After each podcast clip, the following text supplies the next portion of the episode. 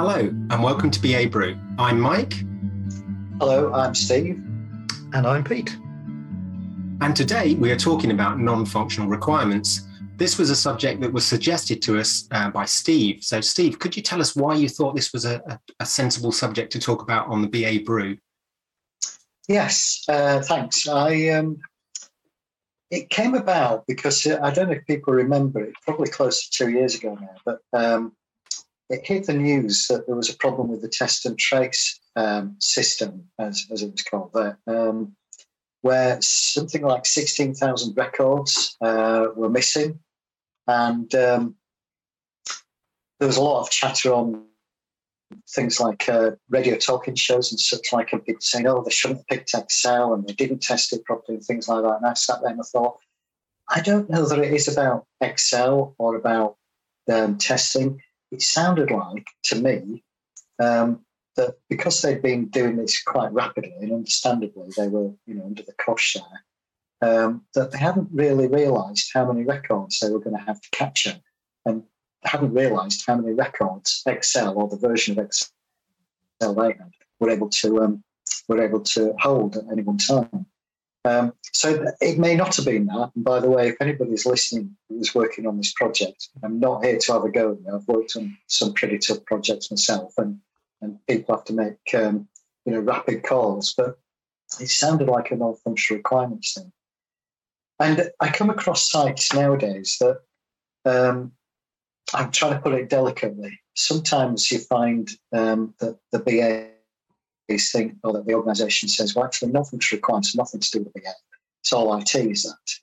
Or, mm-hmm. oh, we have a we have a list of non-functional requirements for the whole organisation. We don't need to worry about it.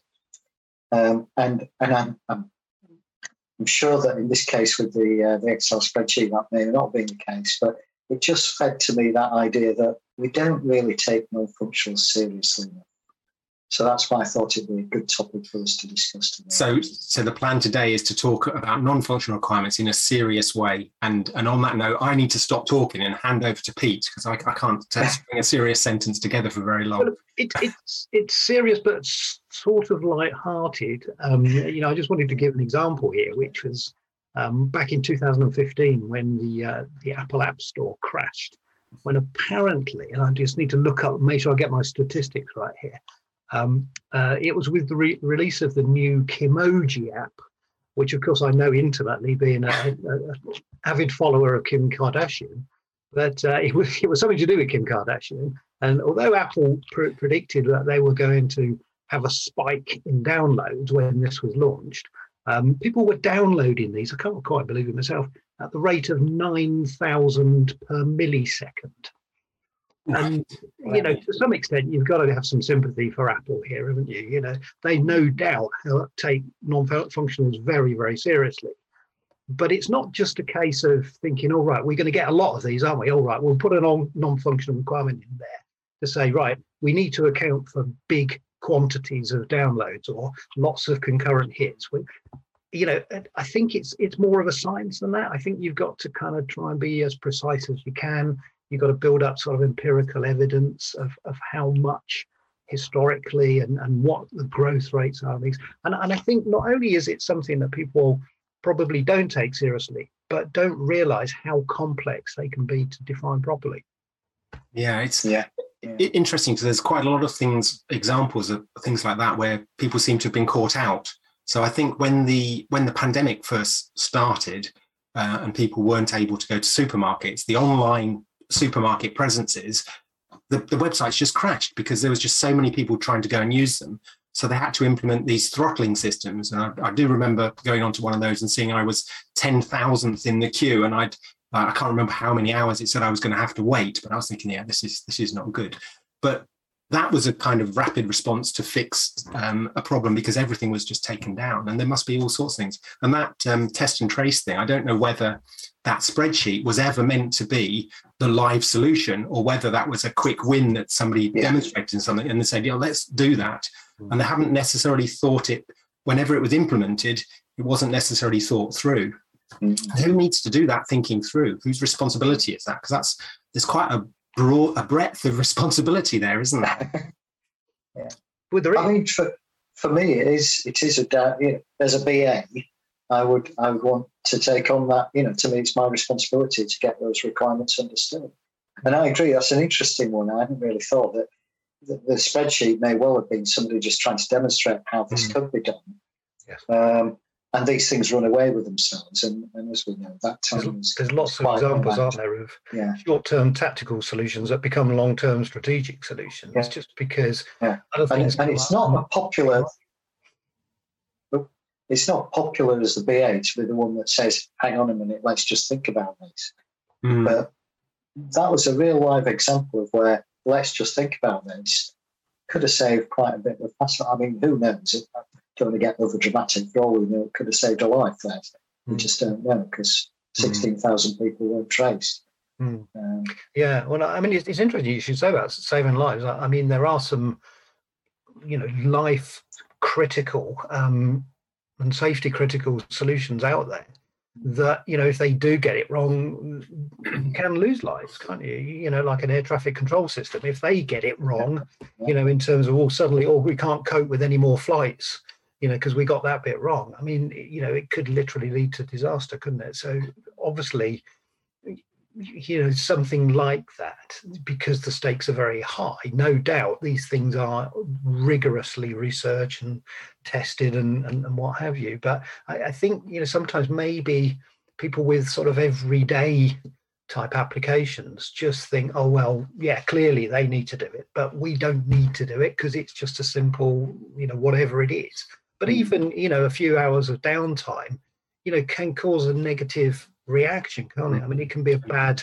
image for the company, which could lead lead to a loss of business, which is actually very difficult to try and quantify, isn't it? So yeah, I was just just thinking about this and just thinking actually we might need to contextualize this for some people because whilst we we're comfortable talking about non-functional requirements and and happy talking about what are functional requirements and non-functional requirements, some people might not be. So what's the difference between a functional requirement and a non-functional requirement for, for those people that might be might be confused? And to be honest i might be confused after this who knows? I can try i, I one of our esteemed colleagues um, dave beckham came up with an analogy the other week when i was talking to him about this and it's about ordering a meal in a restaurant. So you order your meal um, and you want your meal to uh, to be nice yeah you order your meal that you want, but you want it to be delivered within a certain time scale. You don't want to be waiting all day for it. You want it within a reasonable yep. 20 minutes, something like that. So the functional requirement is the meal that you ordered, and the non-functional requirement is the time that you want it to be delivered. Mm. Um, as an example, mm. um, I did get into a, a, a, bit of thinking about actually when you say I want a nice meal, whether the word nice is actually also a non-functional requirement because it's around usability. Yeah, because the the meal is the function of the meal, the nutrition. Yeah, and actually, the all of the the other elements are the temperature, the the, the how tasty it is, how yeah. well um, mm. presented it is, which is much more. Um, is, is quite different what are, what are your thoughts, Pete, on that? Well, it's an interesting one. I mean, I, I teach requirements engineering, so obviously, you know, I'm used to explaining the party line as to what what the difference is. Um, and you know, we've got some some some fairly clear examples, but I think sometimes it is a bit of a grey area because um, I, I mean, I've always said, look, you know, functional requirements basically define the desired, the required functionality of the solution. So anything that someone needs to be able to do within the solution would be seen as a functional thing. Um, and then the non-functional ones are more the sort of service level requirements. So it, pretty much exactly what you've been talking about, really.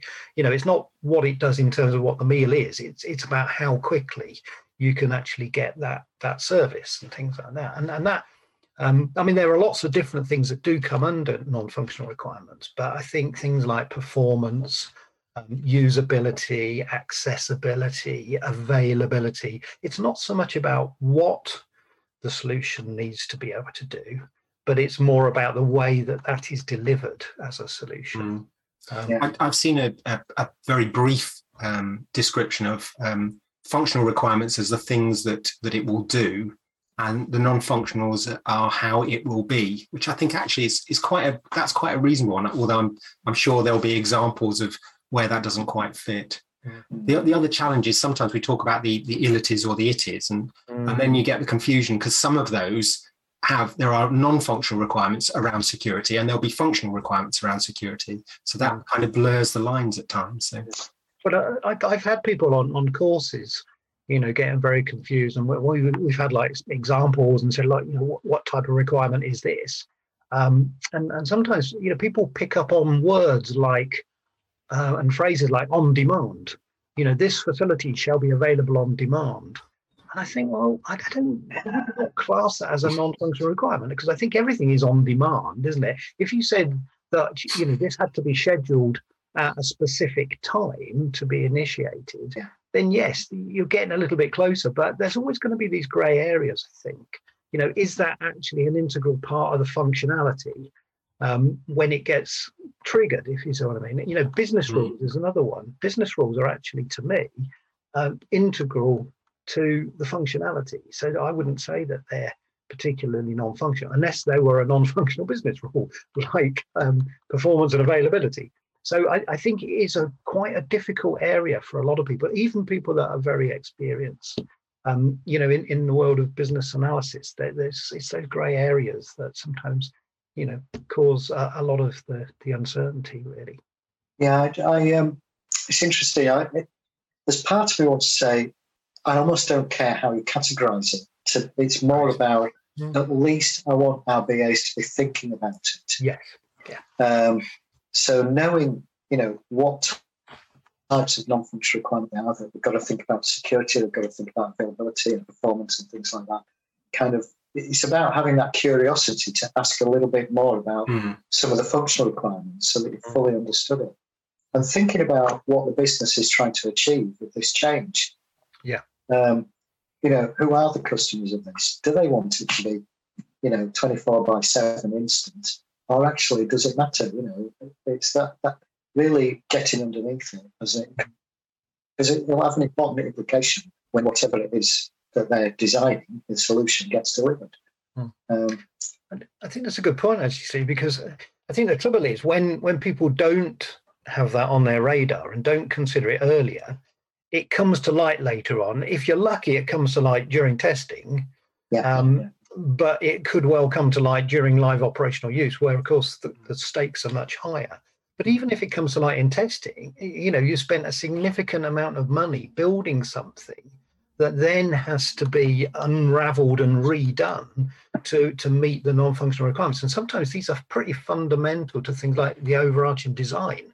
And you would have done it completely different if you'd have realized that you know you needed to achieve this level of performance. Uh, so having it on the agenda early is absolutely essential isn't it? Rather than thinking oh well it doesn't matter because it'll come up later on. Well, well, no it's it you know that's not a good place to be. Uh, and, and you know back to my spreadsheet example it may not come up in testing well, yes, because clear, clearly nobody pumped enough records through that to, mm. to, to get that problem flushed out.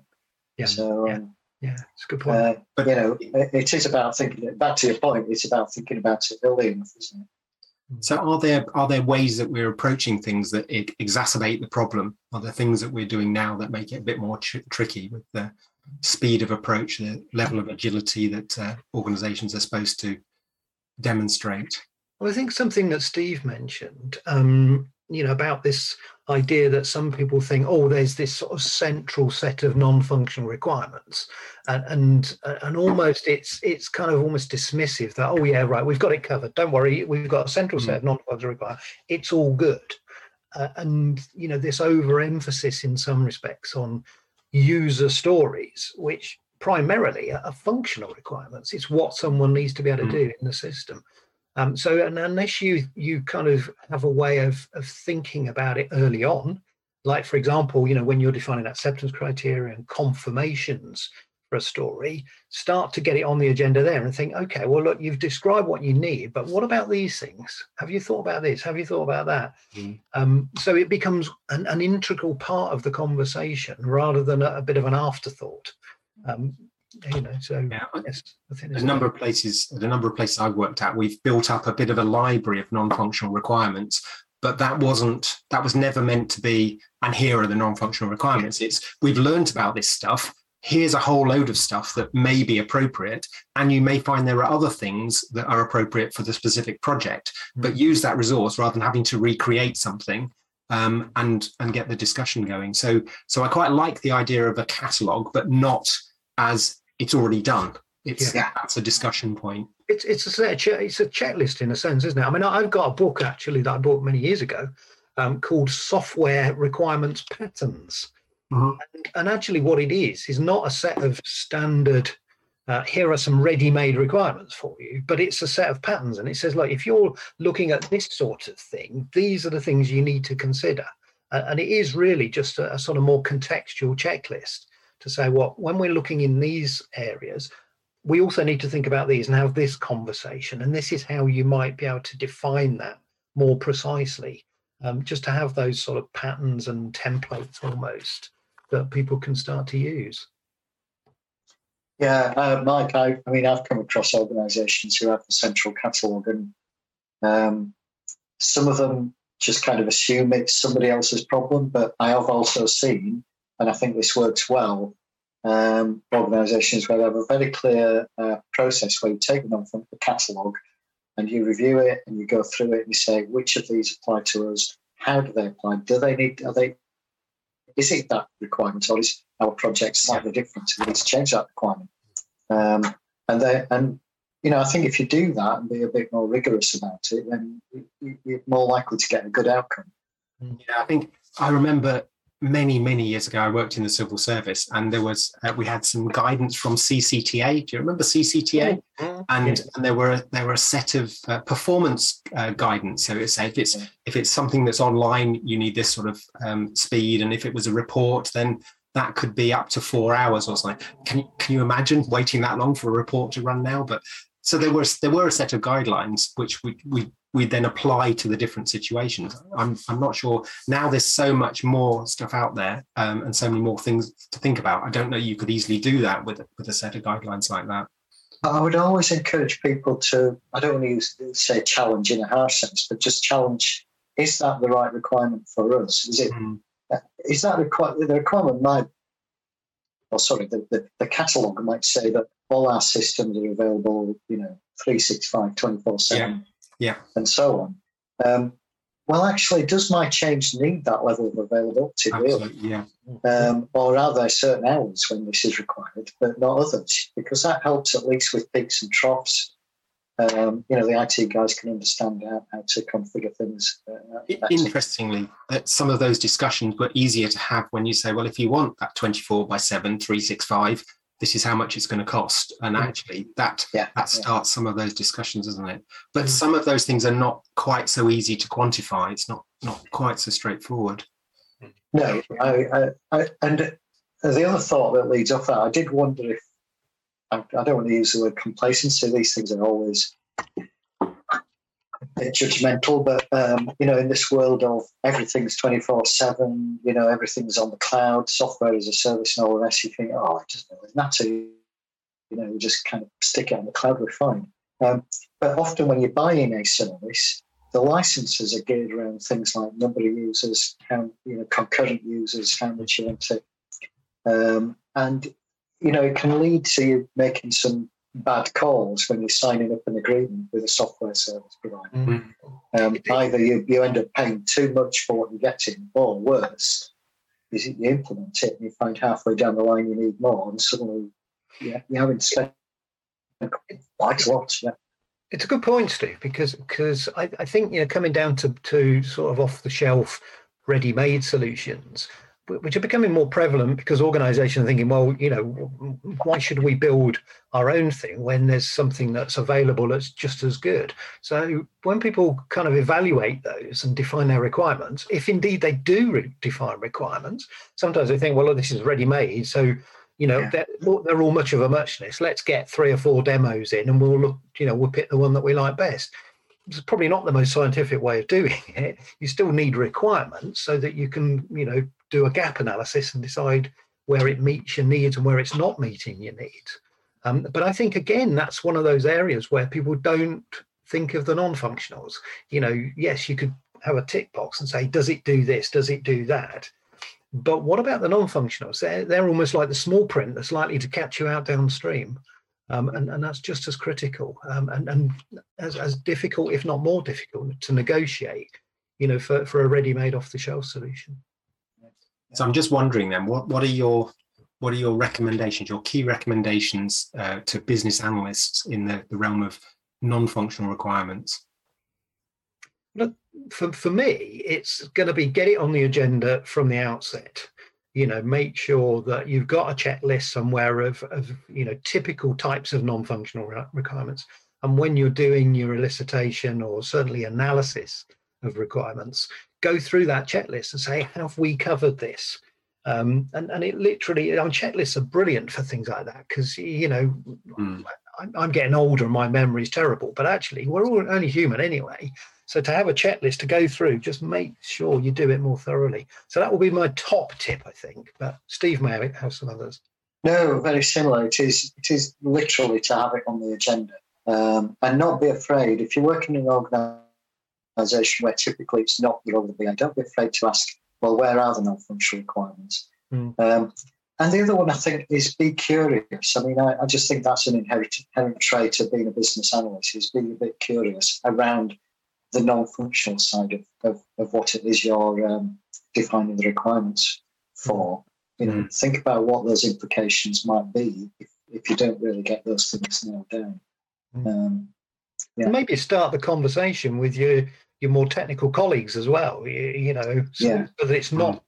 I mean, ultimately, yes, I think you know it's something that is there for the BA to raise as an issue, but BAs aren't specialists in non-functional requirements. No, and that's the um, challenge, isn't it? They don't know all of the detail. You know, mm. they're the facilitator. So have those conversations, you know, with the testers and with the developers, with the solution architects, to say, look, can you help us maybe to come up with a standard template for defining some of these non-functional requirements um, that, that just make it a bit more predictable for, for future projects.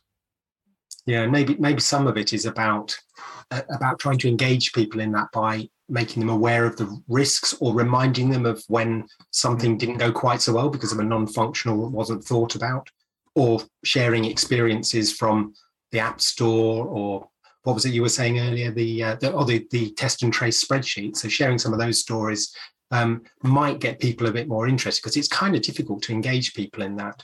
Hmm. Anyway, I'd like to say thank you very much for raising this as a subject, Steve, and thank you, Pete, for, for joining us, um, and and thank you to to all our audience as well for joining us today. Uh, what I would like to say is, well, if you do have any ideas for future episodes of the BA Brew, then please email us. We're always keen to hear your suggestions, and you may even be able to join us on the show.